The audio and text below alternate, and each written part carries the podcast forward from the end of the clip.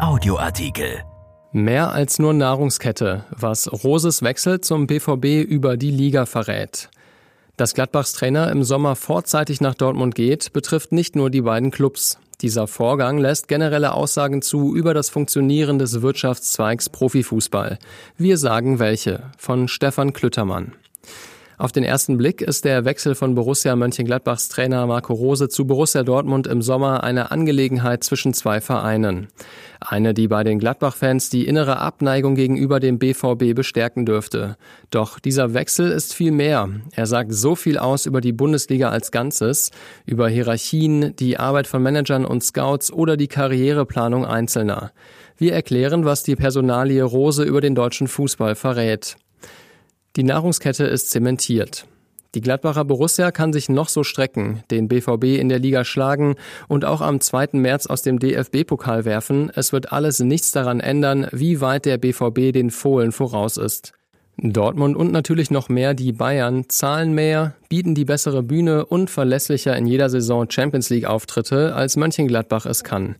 Doch die Fohlen stehen wiederum in der Nahrungskette über Freiburg, Mainz, Bremen, Augsburg und Co. und bedienen sich dort. Da können die anderen Vereine sich noch so strecken. Die Schnelllebigkeit nimmt zu.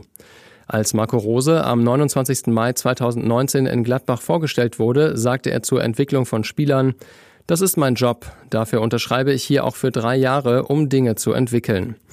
Das klang nach Langfristigkeit, nach etwas aufbauen wollen, also nach genau dem, was sich Fans wünschen. Doch zu dem Zeitpunkt hatte Rose eben auch den Vertrag unterschrieben, der die Ausstiegsklausel enthielt, ohne die er nicht nach Gladbach gekommen wäre und die ihm nun den Weg nach Dortmund ebnet. Nach zwei Jahren. Da mag er noch so für drei unterschrieben haben. Trainer haben einen Karriereplan.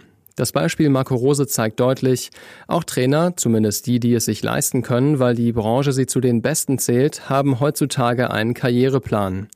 Borussia Mönchengladbach war, das mag jetzt hart sein für Fans, aus Marco Roses Sicht eben nicht das große Ziel am Horizont. Es war ein Zwischenschritt, eine gute Gelegenheit, als Trainer in der Bundesliga Fuß zu fassen und mit seiner Arbeit national wie international auf sich aufmerksam zu machen. Nicht weniger, aber vor allem auch nicht mehr. Bei Borussia Dortmund sollte man sich also dieselbe Frage stellen. Sind wir das Paradies für Herrn Rose? Wahrscheinlich ist man es nicht. Vereine hängen am Fliegenfänger ihres Personals. Verantwortliche wie Max Eberl müssen heute mehr denn je eine Variable in ihre Planung integrieren. Die Abhängigkeit von den Interessen der Spieler und zuweilen auch von denen eines Trainers.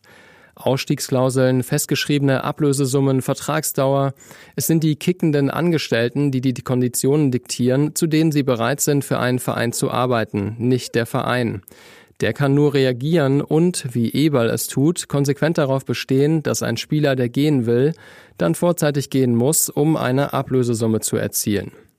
Clubs müssen Trainer scouten wie Spieler. Max Eberl hat nicht am Montag erst angefangen, einen Nachfolger für Marco Rose zu suchen. Er hat eine ständig aktualisierte Liste von Trainerkandidaten aus Europa in der Schublade, die seiner Art zu arbeiten und Fußball spielen zu lassen entsprechen. Trainer werden gescoutet wie Spieler.